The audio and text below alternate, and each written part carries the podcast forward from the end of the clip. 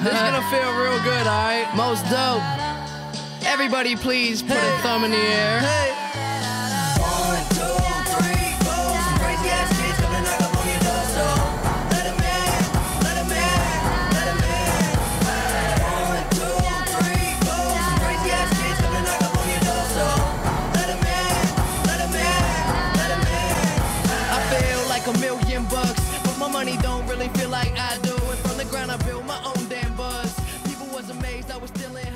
Hey everybody, how you doing? Well, that's good. Welcome to Broad Street Hockey Radio. That's right, BSH Radio. My name is Bill Matz, and I'm your director of fun and games for the evening. Wow. the Flyers the Flyers are the hottest team in hockey, fam. You know, when they went on their little West Coast trip and they beat up on some just garbage teams, it's like, oh, well, that's nice for them. You know, they're better than the worst teams who are losing on purpose.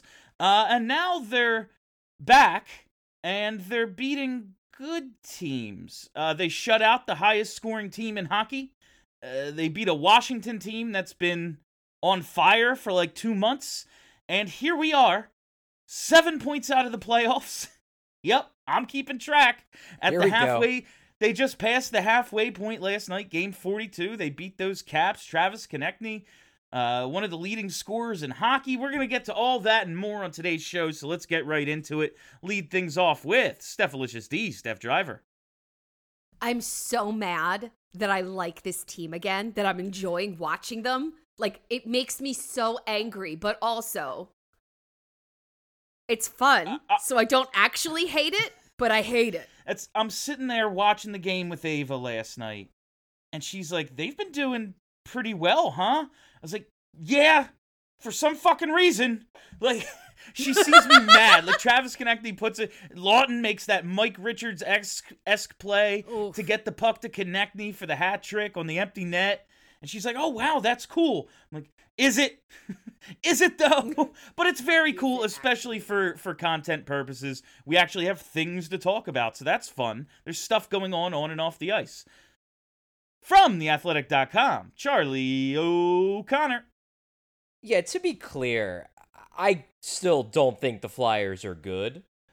But No. but as someone who is literally required to watch every Flyers game, and personally, I watch every Flyers game multiple times because then I go back and track the games afterwards.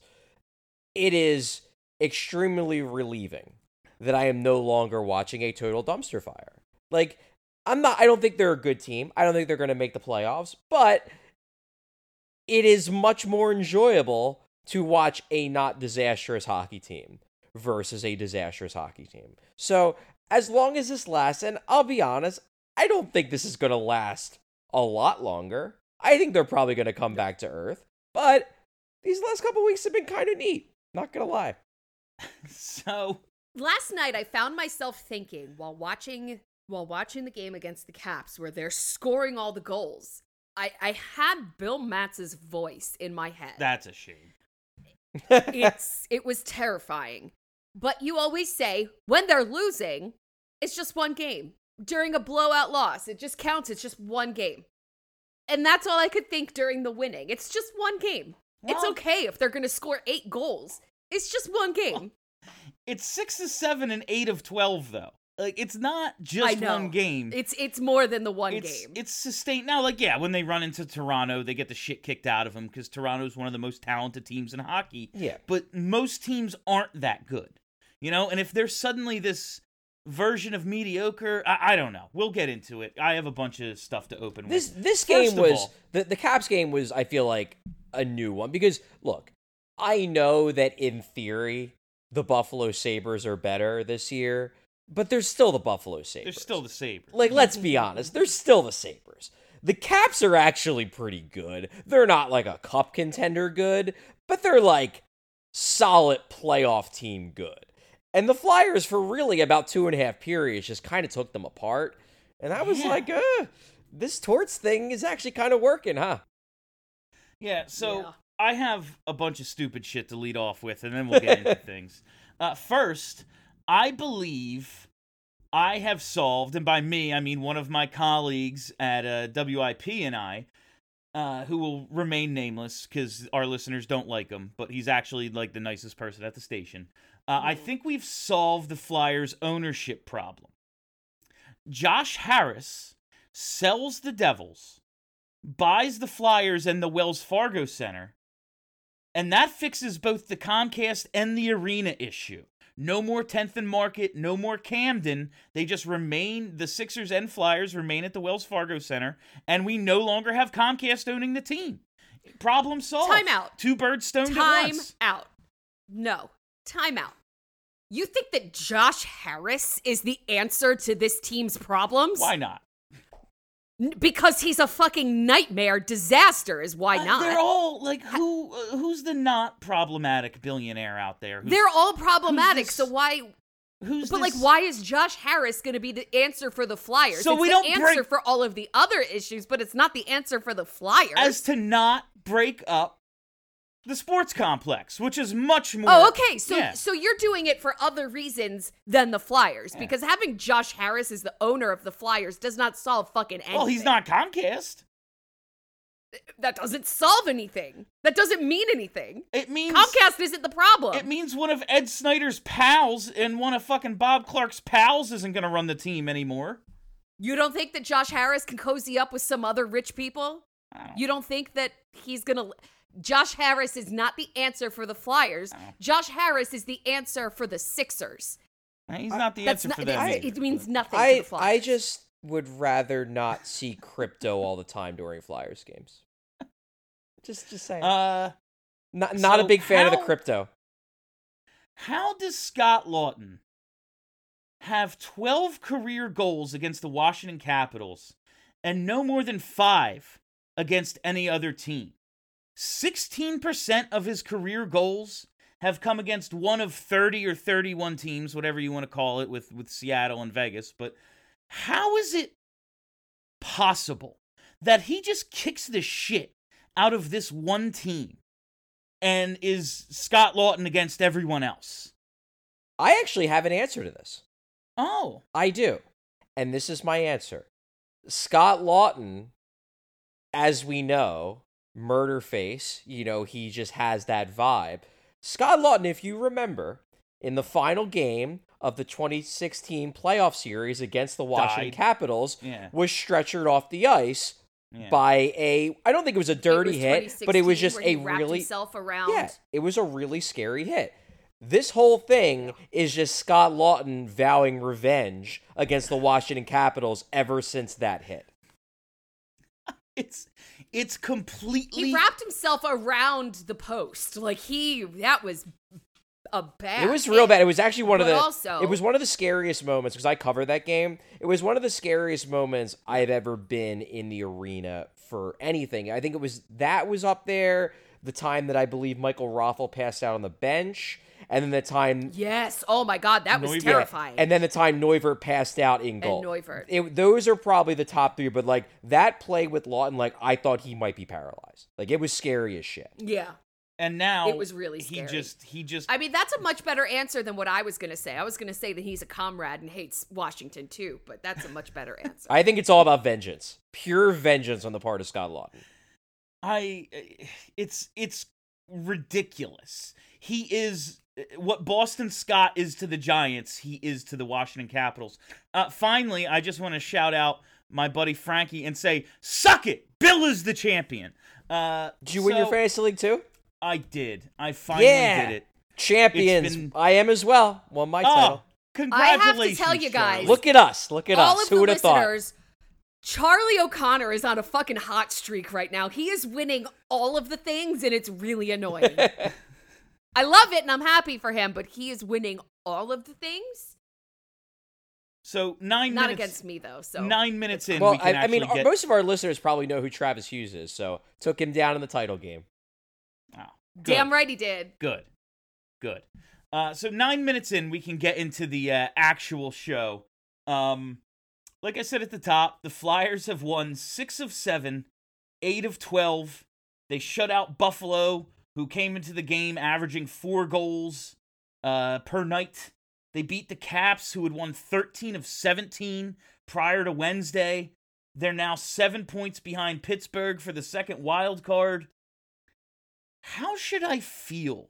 Like what eh, we we so badly wanted them to be horrible so that they could finally acquire that top end talent because they can't afford it. Uh, they don't seem to be great at finding the diamonds in the rough in the draft, but suddenly we're watching Travis Konecny ascend to another level. We're seeing Owen Tippett just rip fucking wrist shots, beating goalies. We're- Noah Cates is uh, the new Sean Couturier as a 200 foot player. Like we're just seeing all these things transpire that give you hope about the pieces on this team. How should we feel right now? Because I'm very torn. Like I'm enjoying watching them play well, like Charlie said, but also, yeah, in the grand scheme, they still need to bottom out and rebuild. Like this isn't a championship team, and there's no path towards that. But this is kind of enjoyable. Yeah. So my whole philosophy on why I do what I do, why I work in sports is to tell people how they should feel. Yeah. Like this is why we produce content. We're going to provide you with our insights, our analysis, our opinions, and then you decide how to feel about those things. That's why we don't take callers. We're dictating. That's why we don't take callers. Like that's what that's why I do what I do and I don't have an answer for you. So like my my big picture, right? My big picture is they need to be losing for the health and long-term vitality of this team. On a micro scale though, I want them to win every game because that's more fun. That's more fun. But they can't like they should not be doing this. I I love seeing the kids. Someone asked me last night if I'm if I see a new core forming with Farabee, Frost, and um, it must have been Tippett or, or maybe it must have been Tippett. Um, and I was like, I kind of do, and I hate it. Like I hate it. I don't think that Morgan Frost is a core piece to this team, but Farabee is. like not a core. I don't think they have those core pieces, but they have that outer ring.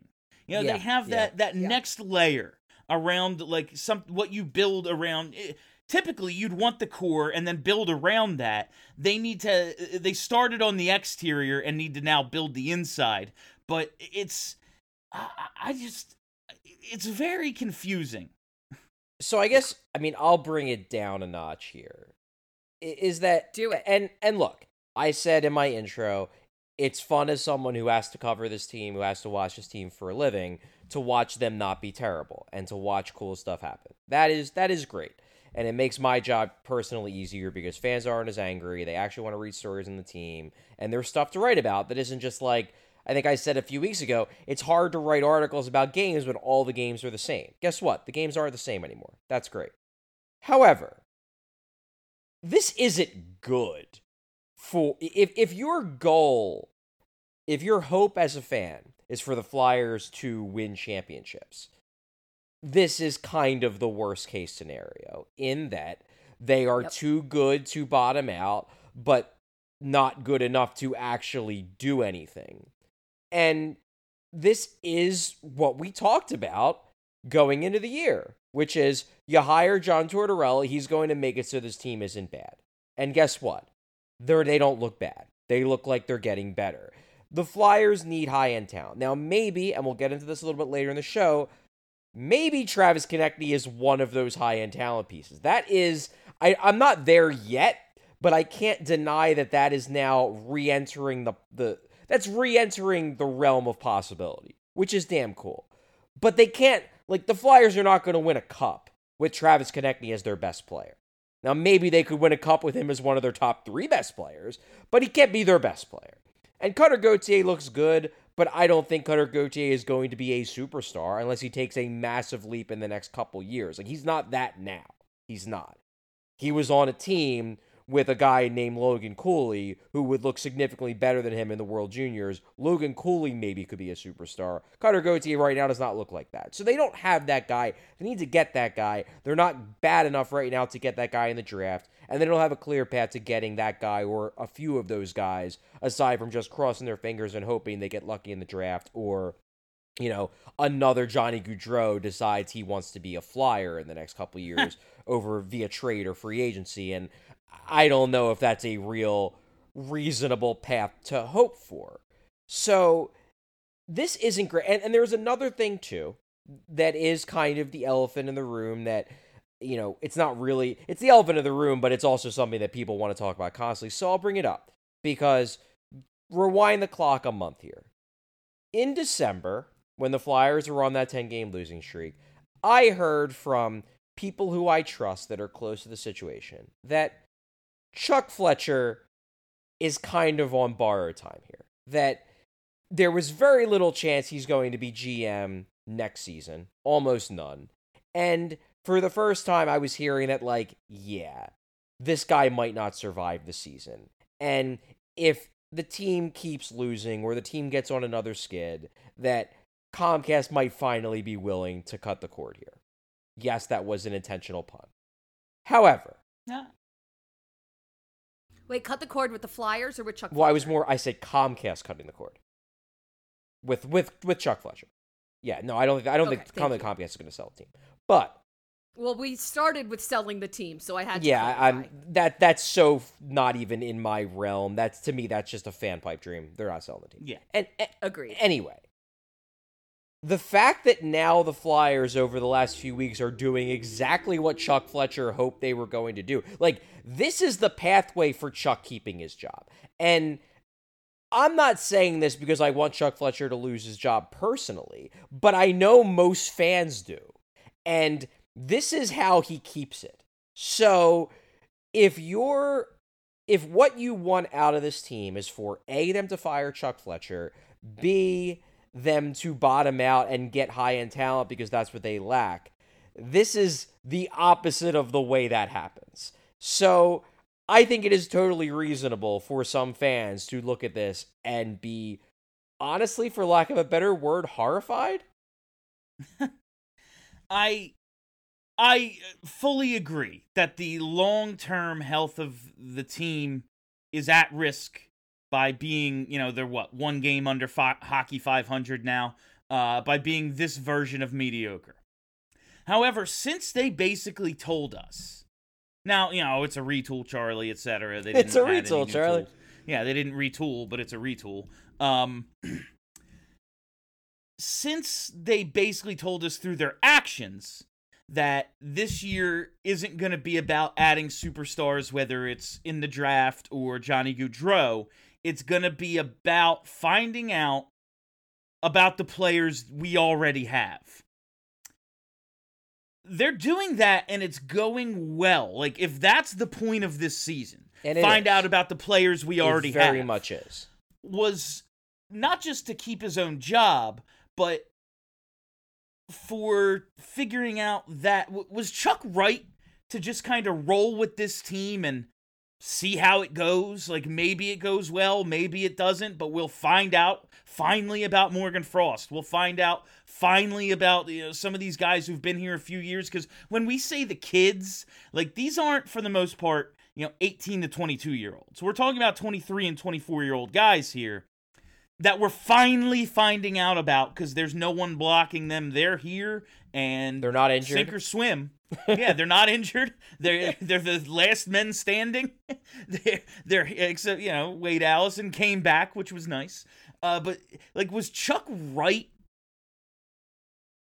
was he, I, I think that that's a really hard question to answer because like was he Because ri- no, but was yes. he right based No is the answer. like was he right based on if you're Chuck Fletcher and you've you've essentially fused yourself to the idea that this team doesn't need to rebuild then yes he was right because they needed a year to stabilize and figure out if guys like Morgan Frost and Joel Farabee and Wade Allison and Tanner Laczynski and Cam York and Egor Zamula and hell, even guys like Travis Konecny and Ivan Provorov, you needed to figure out what the hell they actually were.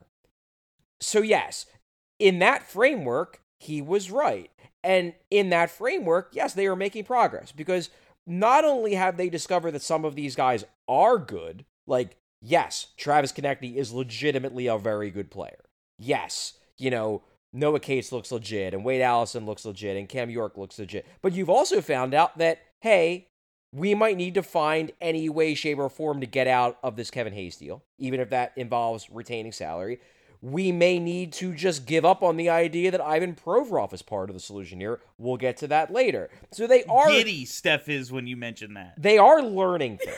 you saw my face light up. they are learning things. And, and in that sense, this year has been successful and has gone the way Fletcher has hoped. However, if you still take a step back and look at this team and Yeah. say, how do they get from being decent to being actually a cup contender? Then no, this hasn't succeeded because that's still a serious question. Like, I, I look at this team and I Steel underpants, step two, question Yeah, mark, step three, profit. Exactly. Like like I can look at this team and see a path, a very plausible path to them being a bubble playoff team in the next couple years. If Sean Couturier comes back and is still Sean Couturier, if Cutter Gauthier is a top six player, you know, if if they make a couple shrewd trades, yes, I could see them making the playoffs and being a playoff team. I don't see unless like one of their draft picks shockingly becomes a Drew esque star and the GM makes a couple amazing trades, I don't see how they become a cup contender. And that I think should be the goal. So the answer is kind of yes and no. Yes, according to the Chuck Fletcher framework, this season is going the way he wants it to. However, I still don't see how you go from theoretically good to theoretically awesome. Yeah, it's uh, and that's i mean that's exactly what i think too. Like was chuck right? No. N- no he wasn't. And i feel like the flyers front office has been relying far too heavily in the last decade on just make the playoffs. Anything can happen. Yes, agreed. yeah. They like that's they've been relying on that way too heavily which is why they've been happy just being a bubble team. They they've just accepted that mediocrity is fine because just make it baby. Anything can happen. And i think that that at the core is the mistake of the franchise. If this was the you know uh, we look back now and like picks three four and five were fucking awesome Cale Makar legit superstar. But uh, going in it was you know okay here's Nolan Patrick. He's not a stud but he's a, a good piece. And okay Nico here he sheer pops up and he's gonna be a nice player for you. A good 2C those two guys were supposed to be. But not a generational draft by any means. If this was thought of as the 2017 draft and not, oh man, uh, Bedard's fucking great and the top three are all franchise players, would it would he be right in a different year, a different circumstance? Like, all right, since that's not worth it tanking because we're not going to get as much out of it, is it smarter to find out about what we have and go from there? And then suddenly we're going to have these pieces. We'll know whether they're good or not. And then maybe we can shed some salary like Kevin Hayes and Ivan Provorov and go buy somebody. And then suddenly we do have the pieces we, we need. The, the short answer I have is yes, but not necessarily in the way you're thinking. Because to me, like, to me, one of the benefits of doing what they've done this year isn't even necessarily that, like, for example, and again, we're going to have a conversation about Konecny, I think, soon, but Travis Konecny. It's not necessarily, man, Travis Konecny needs to stay. He's the core guy. It's just as much, man, if we would have traded Travis Konecny last offseason in an attempt to tank, man, that would look like a shitty deal now. Now, if you want to sell him, you're going to get a hell of a lot more. And like, you know, you could still be in a rebuilding mentality while emphasizing rebuilding the value of some of the players that you could then trade to rebuild the organization. So let's get to TK here. Uh, what's what's up, Steph? Well it's just that if that was the plan And it's not, to be clear, see clear. what we have Like to be clear, it's the their am i muted i'm not their, muted. their No, no, plan is no. I, I was just jumping in. Like to be clear, that their plan is not to like improve these guys so they can trade them. Their plan is to improve these guys so they can improve. Right. So like if that was the plan, see what they have and and be competitive. They should have got Johnny Gaudreau. Like that is negligence. Chuck Fletcher was not right. Like nothing that he did this offseason was signing Johnny Gaudreau who wanted to come here at a discount. Imagine this team as they're rolling right now with Johnny Gaudreau. We would be having a completely different conversation. I do think that's basically the 2016 team. Like he's Giroux, Konecny is Voracek, and like you have a decent goalie. Yeah, maybe. That's that's they're basically with 2016. defense. Yeah, maybe. But but if you look at it now, like like what was the big thing that Chuck Fletcher told us in the offseason as to why they couldn't get Gaudreau? It was basically it Doesn't was too fit the timeline. it was too hard and we couldn't clear the cap space. Well, you know, so You know, hard with- to be a general manager of an NHL franchise. It's so hard. you know who he could have traded to clear the cap space. I'm not talking James Van Riemsdyk. I'm talking Ivan Provorov. And he didn't. And now he's And now finding they're gonna out do it anyway. ye- they're going to do it anyway, and they're going to sell low on him anyway. So it's like, well, if you would have had the vision to be like, we need to cut bait with this guy now, you could have done that and replaced him with Johnny Gaudreau. I, I- you just put me in a. sh- I was in a great mood, Charlie, and then I connected those dots as you were putting the lines Yep. between them, and I was like, "Son of a bitch! No, no!" we should have gotten rid of I Ivan just- Provorov like, two seasons imagine, ago. Just imagine the like the Provorov and Ristolainen money. That's one Gaudreau and like Yeah. another guy. Yeah. like another shit guy. one Gaudreau and one extension for Claude Giroux. There you Oh, go. I'm good on Giroux. Um, I, I know. Like, there's a whole lot of things that he could have done to make this team better this year, and he didn't do it. Chuck Fletcher was not right. That's all I want to say. It's- Chuck no, Fletcher was not right. And that's I like I'm asking this question and it's you know how I always say even if I disagree, if I can see your logic, at least I can go okay, it's a plan. I obviously know he doesn't have a fucking plan cuz look at what this team is. Noah. Noah Cates is the one he's the 1C. Like there, there's no Listen, Noah Cates is awesome, but he has no. I like him a lot. there. Exactly, I get it. He's a a real nice piece. I can't wait till he's a third line left winger on this team. Super duper. Right now he's your 1C and he's not a center. Like you know, there's no plan and that's obvious. Or at the very I'm least, he's not a trying here. first line center. Maybe he's a center, but it would be like a third line center. Maybe. You know, we, we've had a lot of guys we've called third line centers who are like, yeah, maybe, but actually they're like fourth line. Whatever. fair. we don't need to we don't need to debate Noah Cates. Good for him. Happy he's getting his experience. Hope he's around a long time as the next Scott Laughton or whatever. Cool. Uh, TK now. Travis Konecny. Last week we came to the conclusion that although this is nice, what's going on with him and while maybe no, he's not your next G, maybe he could be your next Voracek if you wanted to hold on to him. Ultimately, it's probably for the best still if we were to trade him for a big old haul considering the season he's having. We are at game 42 for the Flyers, just one game over the halfway point. Konecny has now tied in 36 games played his career high with 24 goals with his hat trick last night. He's tied for the seventh seventh highest goal total in the league. He's top ten overall. He's scoring goals and points at a better rate than Kaprizov. Uh, do you Hmm. do you still want to trade him? I never wanted to trade him. I never wanted to trade him because I think it is heart he is he is a flyer.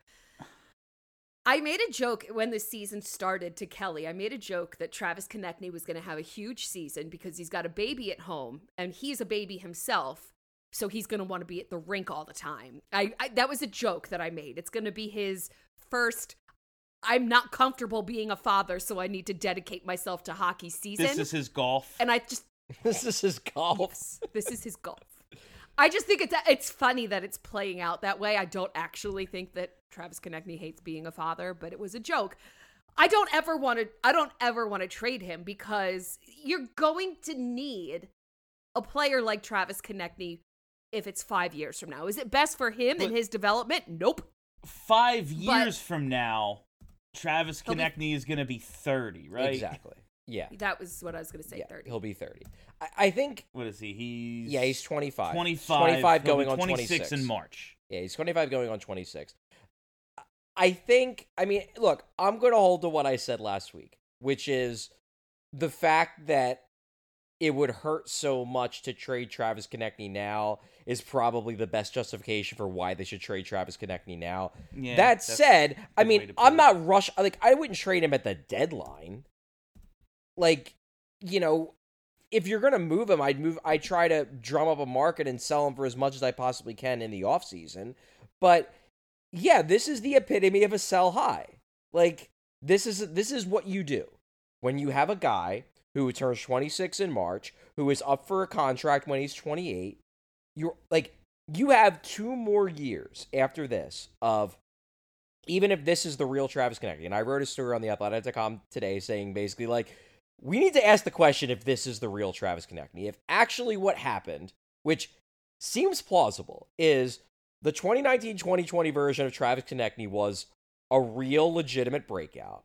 Then he got stuck in his own head because he didn't score a goal in the weirdest playoffs ever, came back into one of the weirdest seasons ever, and then the team fell apart, and then he just kind of got all screwed up, and now he's basically just picking up right where he left off before everything went crazy. That could be what happened. He might actually be not 20 points in 10 games good, but like legitimately point per game good. That might be this guy. And that's really freaking cool, and I am really happy for him. However, you've only got two more years of Travis Konecny dramatically outperforming his contract while he's in his prime, and then you're going to have to give him, if this is really Konecny, Nine million bucks. a massive contract at age 28 and that's right around the time when like the team is hopefully starting to turn the corner but there's not going to be like at age 28 the flyers aren't going to be a cup contender. They're going to be like you know maybe they're making the playoffs but they're just like one of those like they're the kings. Where it's like hey they're a fun team. Maybe in a couple years they could be a great team. That might be where the flyers are when they have to re-sign Konecny, which means then by the time he's by the time the Flyers are maybe a great team, then he's 30. And then you're looking at the bad years of his contract. So from a timeline standpoint, it still makes more sense to sell high on a guy who is playing out of his mind good right now and probably is having a career season. So as much as it kills me because I love what I've seen out of Konecny this year, and I'm coming around on the idea that this might really be Travis Konecny, my negative view of where the organization is right now still tells me that objectively it makes more sense to sell high on the guy. Well, since it makes more sense to sell high on him, he is the next captain. I still think it's gonna be Lots. He might be. I, I think Torts loves It'd still be. Torts I loves think Laughton so much. I think Laughton's the guy. I just like I see, you know, yeah, maybe that 2019-20, but this version of Konecny, the guy they have killing penalties, this is this is the John Tortorella creation. Yeah. Like this could be his next great success story. Like you said, this could be his Cam Atkinson. yeah, exactly. Th- And I think that's how they're viewing to it. Score forty some goals. Like I- I have, and I'm gonna say like I have trouble letting go of TK, and you just said that's what makes it a good idea, and I agree. I know. I just, man, we've been waiting for something to call our own for so Yeah. long Yeah. and we have it and he's not having a career altering back surgery or he's not 34 years old You better knock on wood right now. he's not 34 Right years old and is on an expiring contract. Like he's he's here and it's happening and but yeah they they do need to do it. Let- do you let me- let think me put they it- do? Like this offseason do you think opening night next season Travis Konecny is a Philadelphia Flyer. Like not what they should do, Yes. uh, what they will do. I think they are absolutely going Yep. to keep Travis Konecny. I think the smarter thing would be to trade him. I don't think he's going anywhere. I think Torts loves the guy. I think, you know, regardless of whether Chuck Fletcher still has his job or not, I I think he's staying. I think they're just gonna like him too much. And I just don't see it. I think it's this and, and you know to be totally honest with you, like as much as I think it's the smarter move to trade him, like I'm not going to rake the Flyers over the coals if they keep Travis Konecny because I get it. I get it. You know what? Y- You you suffered with him. Y- You you believed in this guy. You didn't trade him when everybody said you should. When people on Twitter acted like he was just like pond scum for a season and a half. pond scum. Like I get why you're just like, you know what? This guy is a freaking flyer. I want him to retire as a flyer because he just screams Philadelphia and everybody loves him. I get it. And I'm not going to begrudge them having a little bit of sentimentality here. That said, I still think the smarter move is to trade him. And when just when you look at all of the assets that Holmgren and Hextall, uh, you know, how much they put into the draft, how much stock they put into the draft, all these guys, and none of them turned out. Uh, Farabee, okay, and that, could still go. That could still go well. Um, he's your maybe one success story from this era, and now he's gonna be gone. I was just gonna say he's a Hextall pick, and they he kept all of those all of those uh draft picks just to get us Travis Konecny. Like that was a success from Ron Hextall. However, I don't trust Chuck Fletcher to get the appropriate return for him. Like there's a whole that's di- fair. a whole lot of layers. That is fair, and and that's a point that that some people have made. A lot of people made that, and I think we're going to talk about this guy after we take a break. But uh, when I when the the rumors this week started swirling about Ivan Provorov, one of the most frequent comments I got when I wrote my story about why it kind of makes sense for them to trade Ivan Provorov, it was, I agree with you. This makes sense. Chuck Fletcher can't be the person who trades Ivan Provorov. And it's because Chuck Yeah. Fletcher has, has lost the the faith of the entire fan base at this point. No one trusts him anymore. Although, and we'll get it just as an aside, um, Giroux trade looking maybe not that bad, That's fair. Yeah, that's not looking to. but that no, wasn't I don't bad. trust him, and like I want him fired. So, but I'm just saying. And I also maybe like it in could work. fairness in fairness to Chuck, which I hate that I'm this person, but in fairness to I Chuck, can't believe you just said those words in that order. I I I know. Um he is not 100% the only person calling the shots in the organization.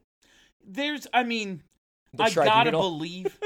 no, I, I just the tribunal. That's I- that's as much as I'm going to say right now. There is a tribunal that is directing Chuck in in various places and he listens, which is his responsibility and his fault. I have we've uh, you know and maybe uh, he's just an imbecile uh but I have to believe he's somewhat smart and he know it's not him that doesn't want to rebuild. Now maybe it's him too. Maybe he agrees, but his directive is to not do that. Maybe That he is true. shares that Maybe he true. shares that vision, uh, but it's not like Chuck goes to whoever and says, "No, no, no, no, no, you're wrong. We need to keep this thing going." Like that's not. I, What's I think let me put it this way.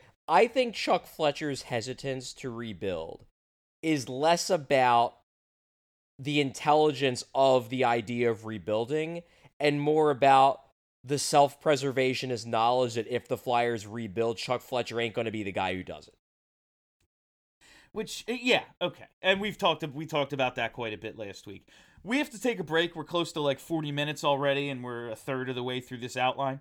Um I want to do the Provorov stuff on the other side. I'm making Steph wait through the break to get to Provorov because she's been like jumping out of her skin to do it since we started. So, uh, commercial and then Provorov and all that stuff. Stay tuned.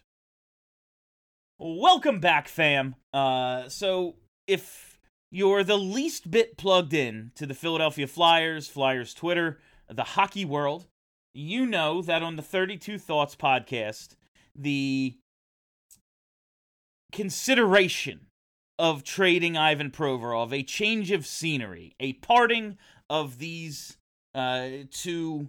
Uh, par- parting of the parties. I didn't want to say that, but here we are. Uh, that there's going to be a divorce at some point, potentially in the near future. Um, on the 32 pots, uh, 32 thoughts pod, it was said everything is on the table over the next six to 18 months, which is quite a time frame. Uh, six to triple that months. Uh, but it makes sense because we know they're not close and they're going to have to continue Well, to. and six months from now is the draft and the trade deadline, and then 18 months will be next year's draft Yeah. and trade Yeah, deadline. So it makes Yeah. sense. I just like it's it's gonna this is a long term process whether you want to call it a rebuild a retool figuring the fuck out whatever over the next 6 to 18 months everything is on the table. And when i first read the quotes i was like how are we in the just realizing this phase?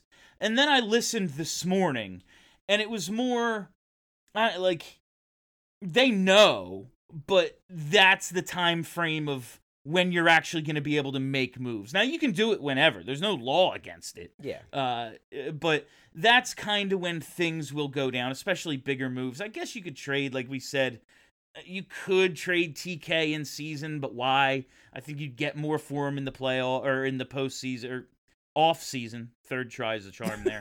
uh, uh, like, what the fuck is gonna happen with Ivan Provorov? It- it- I asked, and we all kind of think he's that Travis Konecny's going to be a flyer to start next season. That seems like a real low end possibility with Ivan Provorov. I think he's on the way out. Um, so, so kind of to give some background on this, this whole thing kicked off. I started hearing things on Sunday. I think this is around the time that Elliotte Friedman started hearing things too. There was a rumor that went around that Mark Gandler, who is Ivan Provorov's agent, was in town to talk to Chuck Fletcher about Ivan Provorov.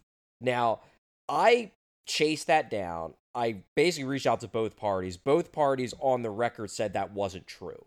That that that while they talk regularly, that Gandler did not come to see Chuck. Now, they might be lying. I'm not going to take that at face value, but like that was what sparked all this. However, the more digging I did, it became clear that there's smoke here. That basically what it boils down to, I don't think this is as simple as Ivan Provorov has told the Flyers, I want out, trade me. I don't think it's that straightforward. What I do think, though, is that Ivan Provorov has made it clear via his representation and probably via himself that there are a lot of things about this situation that he don't like. One such thing is that, yet again, he's not getting regular power play time. Another thing is that he doesn't think this team plays a skilled enough game. He doesn't think that they hmm. are a forward thinking on ice team. Number three is that hmm. quite He's not quite wrong. frankly, he's sick of losing. Which you know what? I get. I totally get that. Same, bro. And then the unspoken thing that I don't think he brings up, but that everyone knows, is that he's not exactly Mr. Popularity in that locker room. No, we've been hearing that for quite some time. Yes. So, And other teams know it. fully aware. Everyone's aware. So, I think this is just getting to a point where Provorov is clearly not that happy. Not to the point where he's like, I'm demanding to be traded. Like, this isn't fucking slapshot, trade me right fucking now. But Yes, Charlie. Yes. he doesn't love it here. And the Flyers are at the point where I made this this point of comparison in my article on Provorov earlier this week. The similarities and parallels between Konecny and Provorov are striking in that they were drafted the same year, they made the NHL the same year, they both had their apparent breakout season in 2019-2020. They followed it they followed it up with two underwhelming seasons, and the Flyers rather than look to bottom out this offseason, which probably would have involved trading both Provorov and Konecny for futures and basically being like, we're going to suck. We're going to trade away our top of the lineup guys and we're just going to suck. They didn't do that because they're like, we want to give these guys both one more look. Well, Travis Konecny looks awesome. Ivan Provorov looks the exact same as he's looked the past two years. And I think the Flyers are just like, if it's not working under Tortorella, I don't think it's going to work under anybody because he's had so many coaches. This is just what he is. He's not happy here anyway. So why don't we actively look to try to maybe find him a new home? That's where I think this is at right now. is and we're gonna get to more serious stuff, but was Matt Niskanen the best player of all time? He must have been. Like at this point, This motherfucker was have Bobby Orr and no one knew it. on skates. It's it's astounding. It's astounding how how good he made Ivan Provorov look. Now, uh, Um, Provy will turn 26 on Friday, January 13th. Uh, his birthday's coming up. He's got the rest of this year and two more at I think 6.75 mil. He set just looking back over the roller coaster we've been on with Ivan Provorov. Set a career high with over a half a point a game in the pandemic shortened 69 nice game season in 2019-20. Uh, his rate has fallen in each of the last three years. It went from uh, 0.52 to 4.6 to 3.9 and now 3.4. By expected goals, and maybe this changed last night. I think I did it before uh, the most recent game, but it, it was up to date before that. Expected goals for percentage. He's the Flyers' sixth best defenseman in that statistic. 42.5%. Uh, trailing York, who's almost 50, Seeler, who's almost 50, Braun, who's about 49, Sanheim, who's about 47, and Ristolainen at 46. He's below all those guys. Now, we know he plays those tough matchups, blah, blah, blah. Yeah, usage Uh, plays but- a role, but it's not great. Yeah. No, it's real bad. He's on the ice for like way more expected goals against than four for a team that's like breaking even amongst their other defensemen. He's the worst. I mean, even look at last night's game. You know, the Flyers were real good last night's game, but there were two big mistakes. One, Carter Hart bailed him out. The puck hops over his stick, and Alex Ovechkin, Alex freaking Ovechkin, gets a breakaway in the first period. Hart makes that save. Then in the third, they're up 4 1, and Provorov just like passes the puck in the defensive zone to the other team. What the fuck was he should be on the half wall in the power play? Maybe that's the spot for him. That was a great centering pass. Found the man right in the slot. Just happened to be goddamn the other team uh, with no one. Uh, I don't know if I've ever seen something that egregious. Like truly directly passed it to an opponent in front of his own net. It wasn't like a tip pass or anything that went awry. He just passed it to him. I don't know if I've ever seen that. It was Uh, real what- bad.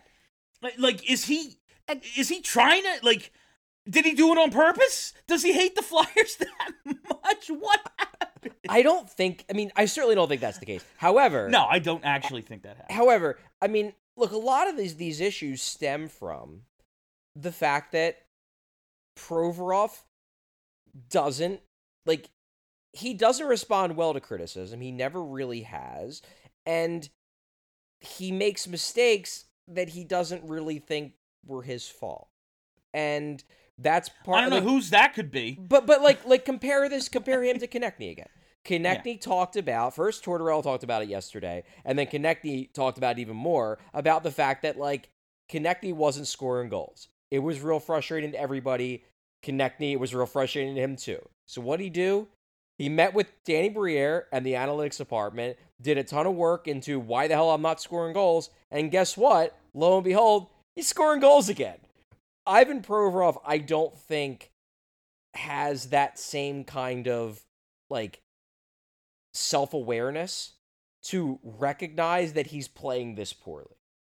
And that's a problem. And I actually I still believe in his talent. I think just think he's in desperate need of a change of scenery. I don't think it's going to work here.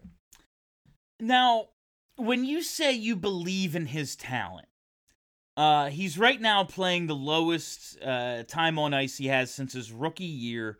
He's not that 26 minute guy anymore. When you say you believe in his talent, do you believe in his talent as a not maybe not one but top pair defenseman or as more of a role player? Yeah, I, I would say I think what he needs, his ideal situation would be he gets moved to a team with a clear cut, no doubt about it, bona fide number one who like even Ivan Provorov can't believe he's better than. And then he can more naturally settle in to the role he should have been playing all along, and then play on a team that wins games, so he generally doesn't feel like he has to do everything, which he seemingly feels like he has to do now, and hopefully gets him a better partner, which for all the criticism we give Ivan Provorov, the Flyers have failed oh. miserably at getting him a partner. It's been an embarrassment. I mean, Chuck Fletcher thought that Tony DeAngelo was a good idea to give him as a partner. Yeah, that's I don't want to talk about that. That's worked it's real well. it's while and this came up on on 32 thoughts like is it him or is it the organization? Like we can throw all the criticism in the world at Ivan Provorov and it's mostly deserved. The, Uh, the answer to that question is yes. It's yes uh, yeah. That's uh, like It's both. we can It's, it's six of one, a half we dozen can of the like other. It's we both. know he's got the attitude problem. We know he makes the mistake. All the shit is true. And also he's at least a good player who they have not helped. Yeah, i will have to laugh though. I will have to laugh though like claude giroux must hear like oh ivan provorov thinks he has to do everything and just giroux must sit there and laugh like oh i did it for a fucking decade they gave me Michael Raffl. Join the goddamn club. Uh, I was an MVP candidate. I just Uh, think it's I- just I, I think the Flyers see the writing on the wall here. He only has just like Konecny, he only has two more years left on his deal after this one, and I think they realize that like even if the Flyers viewed Ivan Provorov as highly as Ivan Provorov views Ivan Provorov, what's clear is that Ivan Provorov isn't that happy here, and if he's not that happy here, why would he resign? And if he's not going to resign, even setting aside everything else, if you don't think he's going to resign in two years, why not move him now and get something for him? yeah, like they're not going to be good. Like okay, get these two years out of him. Why? They're not going to be good. Like Yeah, even exactly. like if he if he rebounds to become the player we think maybe is still in there, what's the point?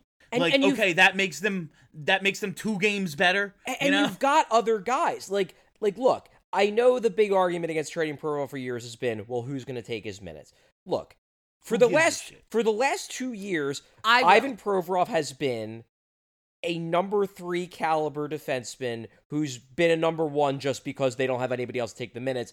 Travis Sanheim could do that too. Like, do I think Travis Sanheim Yeah. will mm-hmm. will thrive as a number one? No, but he can at least do what Provorov's done the last two years. Again, Noah Cates is the one C. This shit don't matter.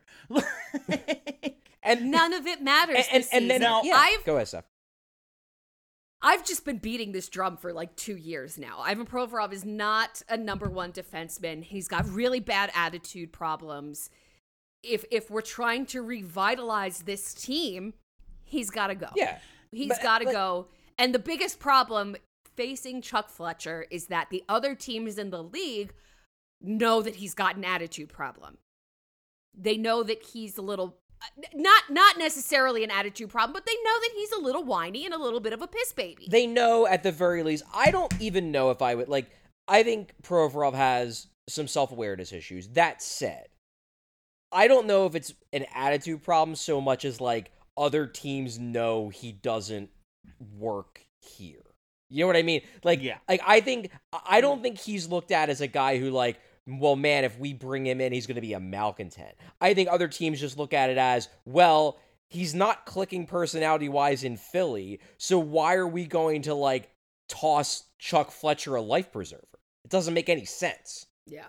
because that's the way the NHL works. Does God it? damn it! It doesn't When- seem when like it does for Chuck. collusion- When does the collusion I mean, ever work? Why something- can't we be the team that benefits from the collusion? God damn it! Like, You yeah. know, send him to Nashville. They've done okay with trades with the Flyers. Send him to Nashville. Have They've they? got a lot of defensemen ahead of him, so maybe. But yeah, I- going back to the, the situation in the depth chart, like, okay, so you get rid of Provorov, you move Konecny up into that role. You have Cam York, who at the very least looks like a num- like a second pair defenseman. And then you've got Egor Zamula and Emil Andrae that are kind of coming. Like, there is a logjam here. And one thing that I was told when I was doing the digging early this week on the Provorov situation, and I'll be honest, I even as a Travis Sanheim fan, I have been very critical of the contract extension he was given because I think it's batshit insane to give him an eight-year it's deal. fucking ridiculous. I still hold to that. However, what I was told was that the willingness to give Travis Sanheim that contract was absolutely linked to the knowledge internally that Ivan Provorov probably isn't going to be here that much longer. And while it doesn't make me like the contract, it does make me understand it a bit more. And from what I was told, that's also that was also the impetus, and I've said this before for the Ristolainen extension. I just have But to. But that was last year. You know, we talked about with TK, you know, the number of misses and like parting with one of your actual success stories. And I just have to think remember when the future of the blue line they they drafted Shane Bear in 2012, Morin and Hagg in 2013, Sanheim in 14 and Provorov in 15. So Provory's on his way out. Hagg was traded for Risto. Morin's retired. Ghost got traded for literally nothing, Less than And nothing, San- actually. and Sanheim's um gonna be here for a decade. Like one out of five. Not even just turned out, just still part of the organization in like a month. Hey, Like, it's truly the way this thing played out. Like thinking about, you know, we went I, I went back and listened to the archives when we were getting ready for that 300th episode. My god. Uh, I'm glad there's no time travel and I can't go back and tell that Bill and ruin his fucking next 5 years. Like I'm glad I would I don't to I can't tell him. You know what we should do because i've seen these types of youtube videos where it's like like basically like having a conversation with yourself before the pandemic like you have like post-pandemic self talking to pre-pandemic self and being like well all these great things are going to happen it's like yeah you you sweet summer child i would love to do one of those videos for the flyers like have like you know 2023 bill talking to 2017 bill and you can dress like 2017 bill too like that'd be fun I'm dressed like 2017. that's Bill true. right You now. really haven't changed your, your wardrobe. you're you're not wrong. I'm pretty sure my the shirt that I'm wearing is from 2017. Honestly, I would Um, probably have the biggest shift because I've I've shaved and changed my hair and lost weight. So The hair looks great. I miss the beard. I Um, miss the beard. so I, I wanted to really the the Provorov stuff, and I've listed just like all of the notable defenseman trades that I could think of off the top of my head. Really, we don't have to like go through them because that's pointless. Look them up, people. Uh, but just to get an idea of what a realistic return for Ivan Provorov could be, like we're talking about the idea of trading uh, selling high on Travis Konecny because man, he's on pace to uh, you know score a million goals. He's already reached his career high. What could we possibly get for Ivan Provorov at this depressed value now? You know, this is something people have asked me this. I haven't dug into comparables yet. I really Yeah. haven't. I haven't had the chance. And it's real hard. to, to me that's a separate article because it's a unique situation he's got two more years left on his deal so he's not a rental like a lot of these guys that you that you brought up you know risto was a rental you know I, i'm trying to think who else like seth jones was a rental who they then immediately signed to an They had to give him that con. Yeah, like tony d was a restricted free agent like these aren't apples to apples comparisons i'd have to go back and see what an apples to apples comparison would be like niskanen is kind of an apples to apples comparison except niskanen was a lot older that's the yeah, only he's ten thing. years older. yeah, he was a lot older. So like that's a big difference. So I don't know. Like I'd like to think that if you get some teams in the bidding, like look, the fact that you got a first round pick for Ristolainen just because he was a big minutes guy who hit a lot as a rental. Like I'd like to think you could at least get a first for Provy. right. You'd have Has to to think, be. right? Like it Like is defensemen the- are so valuable, man. it's i mean totally different like when you're talking about comparables but the Giroux future first conditional pick player who might be something like is that a framework I could see that. I, I think it uh, it all a lot of it also depends on like who is interested, how many teams are interested, what kind of market. Like what I said on Twitter is that I would generally want futures. I would be willing to do like a like trade Provorov for an under 23 guy who has high upside but hasn't quite clicked. And like some people are like, "Well, can you can you trade for like Lafreniere?" No. Like let's let's let's pull back a little bit on expectations here. But there are guys like I'm talking like the way that like Kevin Fiala was in Nashville. Like that's the type of dude maybe you could get back for a pro Provorov. And then Fiala explodes in Minnesota and now he looks like a real, real good player. Maybe you could find one of those guys for Provy. I wouldn't hate that, and I I don't think that that would be a bad return for him. I also haven't looked into the comparables or or even what's It's- going on with other defensemen in the league. Comparable really- uh, finding comparable defenseman trades was tough. Also, maybe it's just because I'm, you know, Philly centric here. Uh, but I looked up a lot of shit. Like eighty percent of the notable defenseman trades are involve the Flyer, Beautiful. of course. and the blue line Of is fucking course. horrible. They've tried. They've failed, but they've tried. They sure have tried. They've tried poorly. Like they weren't even good, except for Niskanen. Well, and, Apparently, and honestly, the Ellis trade was good. It just ended up being It's a a great trade. It just turns out, yeah, when you get a great player for two bums, it's because that great player's body doesn't work. Like, There's a reason they gave him to you for nothing because he can't play.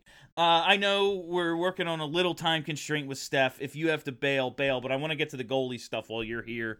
Um, Cool. so I talked about the uh, the shutout. They Samuel Ersson shuts out the Buffalo Sabres, who were averaging four goals. how a about that for him? Four goals a game they came in, uh, averaging highest scoring team in the league. It was the Flyers' first shutout since November of 2021. Uh, like absolutely freaking insane. Uh, Four of the last five Flyer shutouts have come against Buffalo, which is very crazy. I mean, that makes Uh, sense because Buffalo's been bad for so long. I'm just, but like, and the other one was against Arizona. These are just horrible teams. Yeah, right. Uh, it's just funny that they've had five in the last three years, and four of them are against Buffalo. Uh, but Ersson, 23 years old, he's 4 0 0 with a 924 save percentage. Obviously, five games, not exactly a huge sample, but he's looked real good. Felix Sandstrom down on his conditioning stint. He has looked good for the Phantoms. He stopped 83 and 90 shots in three games in Lehigh Valley. Carter Hart, though. And happy birthday, Felix Sandstrom. Turns 26 today, January 12th. Uh, Carter Hart, 24 years old. We know how he started the season. First eight games 6 0 2, 946 save percentage, one game with a sub 900 save percentage. Last 22 games, 889 save percentage, 15 of those 22 he had a sub 900 save percentage. What is Hart doing? I think he's been fine. Like He's honestly, been fine, I I, I, I think he that hasn't been. I, um, to me it's just that like people didn't quite understand just how unreal Oh. he was to start the year. Like the Flyers still give up a lot of scoring chances. Oh, and oh yeah, like his save percentage, while it doesn't look good over the last 22 games at first glance, my guess is that his expected save percentage is around that point. Like the Flyers give up a lot of bad shit. And right now he's just been fine. and also look around the league. Everybody's save percentages are down. Everybody's scoring a lot more. Yeah. Yeah. Save percentages are down. Like it's not like okay, everyone's at 912, the some good ones are at 918 and there's like five guys over 920. Like it's not that. It, like there's there's some real bad goaltending going on or a lot of real good scoring. I, and I, I Bill, just- I also I agree with the point you made about are they working him maybe a little too hard?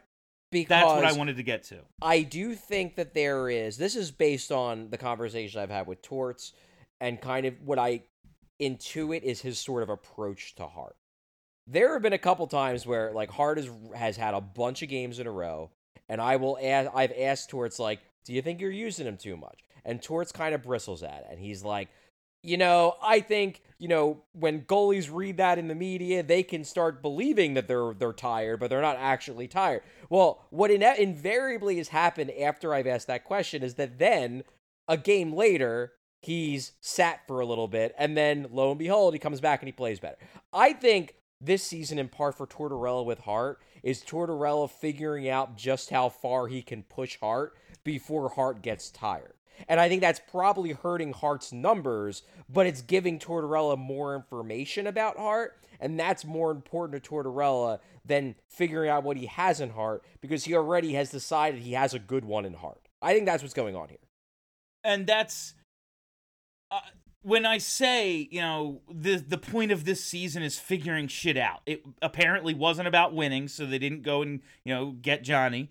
It wasn't about tanking and getting high end draft picks because they, they they're not doing that. It, it was about figuring out what you have, and with Hart, we know he's good.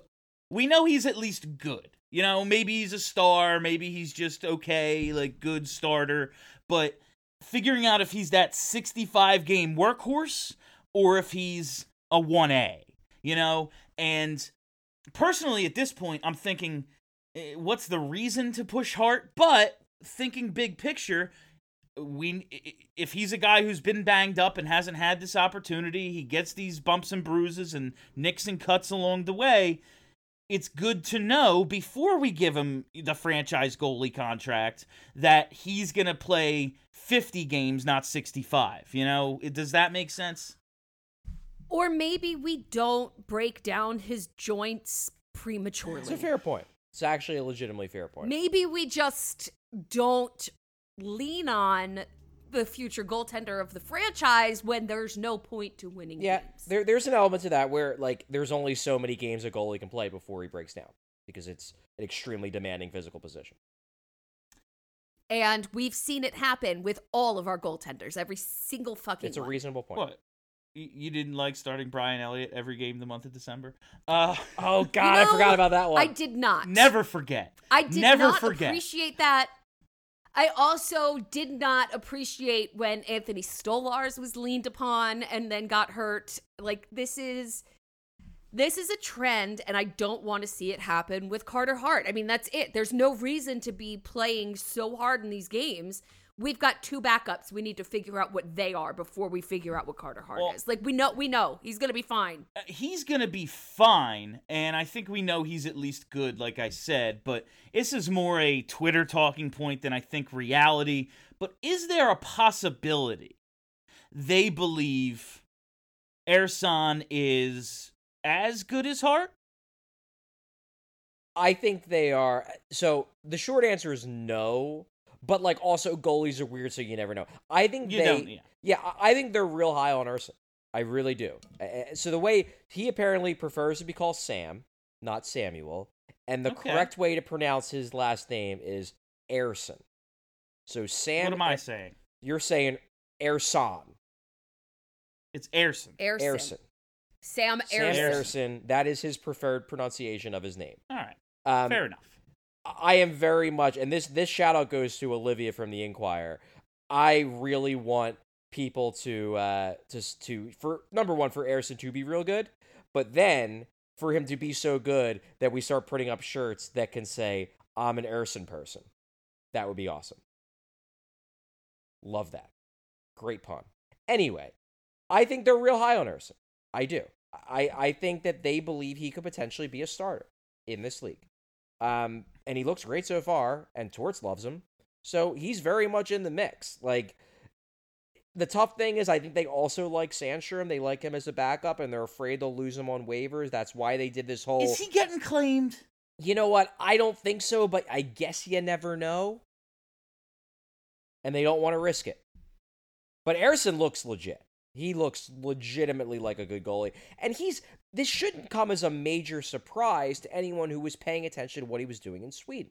I mean, the guy had a historically great year a few years back in the second tier league, in the second tier pro league in Sweden. I'm not even going to try to pronounce that one. Starts with an A.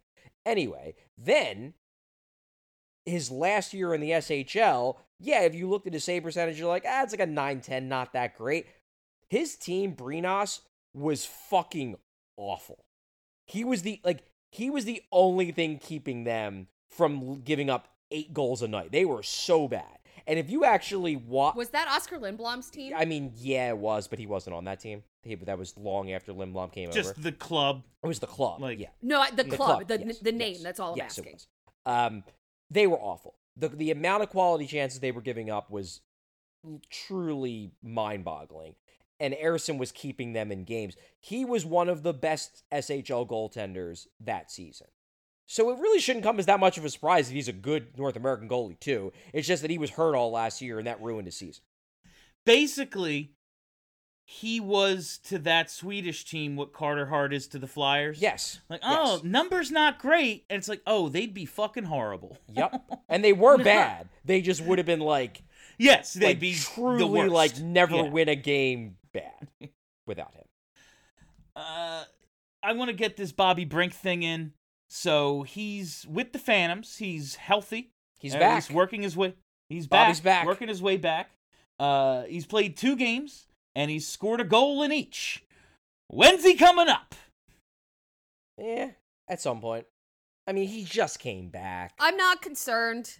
The- He's at the very least got to like work himself back into true physical condition to be able to stand up to the NHL, given the fact that he's already small as shit.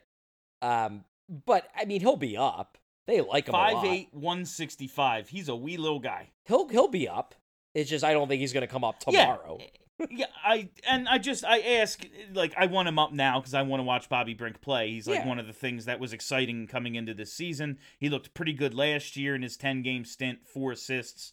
Um, they have so Speaking of small little guys, sorry, I'm cutting you That's off. fine. I heard that the youths are now calling Joel Farabee Gumby because he's just a small little guy, and I like Well, that because he's so skinny.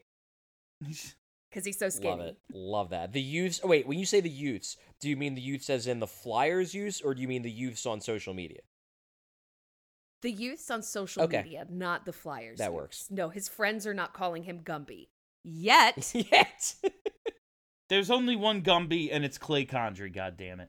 Um, I forgot that's about I that one. only I called him that because his name was Clay. So it was like so obviously he's Gumby. yeah, a little Um, made of clay. There you go. I forgot the about that. one from you, Flyers have the Flyers have so many wingers and like no centers. Who would come out in a Brink call up situation? Got to be MacEwen. I mean, I guess, or they'll just wait till somebody gets hurt.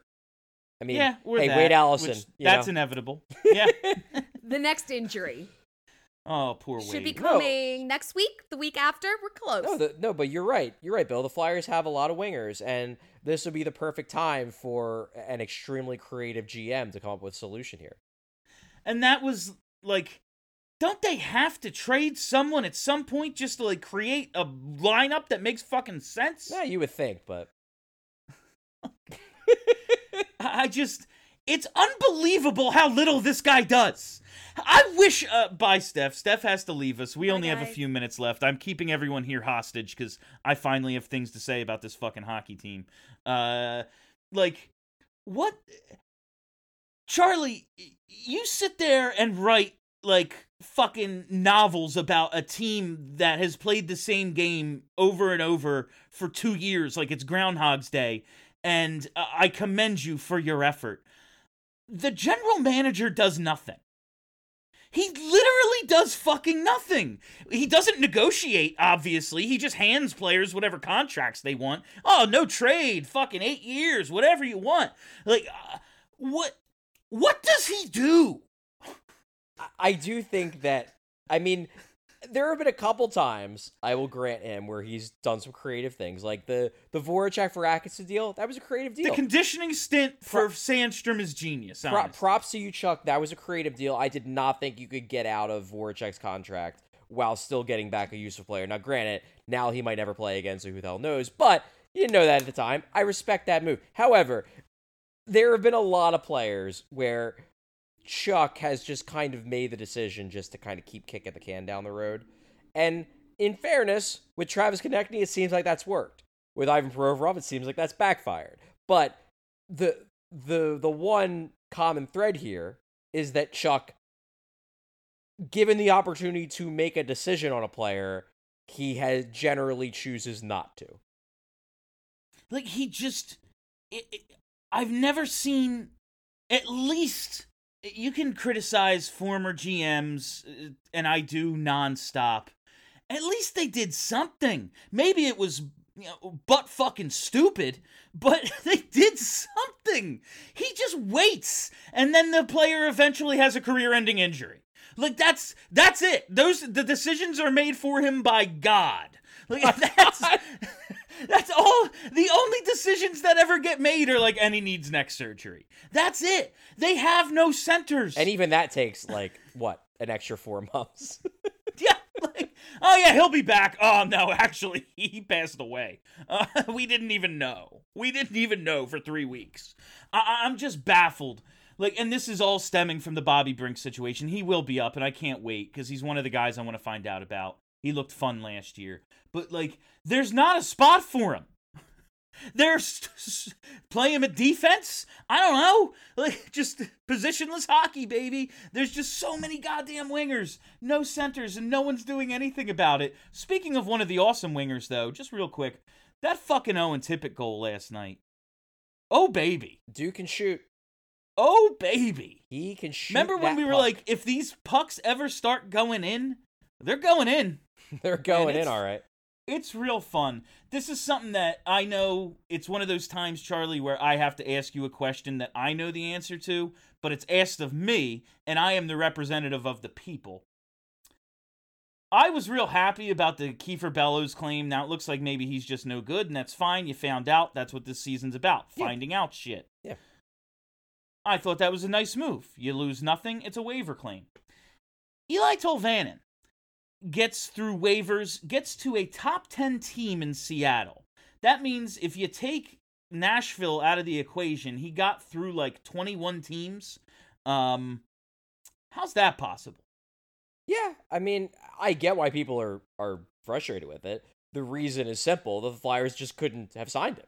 They didn't have a contract spot because they claimed Kiefer Bellows. It's funny because I believe I, I want to look at look up this real quick. I want to look up the timing here because so what? He was placed on waivers on December 11th, so he was claimed on the 12th. So then, that was when that happened, and Yes. So that happened on December 11th, December 12th. Then a week later, the Flyers did open up a contract spot because Lukas Sedlak quit the NHL. Oh, God. so had Lukas quit a week earlier, maybe they could have claimed Eeli Tolvanen. Yeah, I just I thought it was funny and it's uh, the only reason I you know because we've we were told he was ours and then it was Morgan Frost. That's the only reason I even care. And he's very clearly Um, a better player, at least, than Kiefer Bellows. three goals, two assists in six games with Seattle. Um, yeah, they just like the roster is at 23. They're maxed out at 50 contracts. I understand. It's just something that has been asked of me a couple of times. I thought I'd do it. You got anything else here, Charlie? No, I think we kind of ran through pretty much everything about this team. They're right, they're at least us. interesting again. There's stuff to talk Yeah, about. th- That's all I asked we for. just did. They actually have shit to talk about, which is it's something content, baby. Uh, and if you want some of this content, all you got to do is hit that subscribe button, search Broad Street Hockey wherever there are podcasts, and boom, Broad Street Hockey, Flyperbole, post games whenever they become regular again. Maybe next week. I got some time. I actually got some time coming. All right, yeah, that is all the time we have for you this week, though. Thank you all for listening.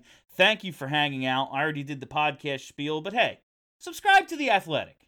Do it. yeah. It's good shit. It's good shit. All right, my name is Bill Matz. For uh, Kelly wasn't here, for Steph, for Charlie. Have a great week, everybody. Are you ready to talk about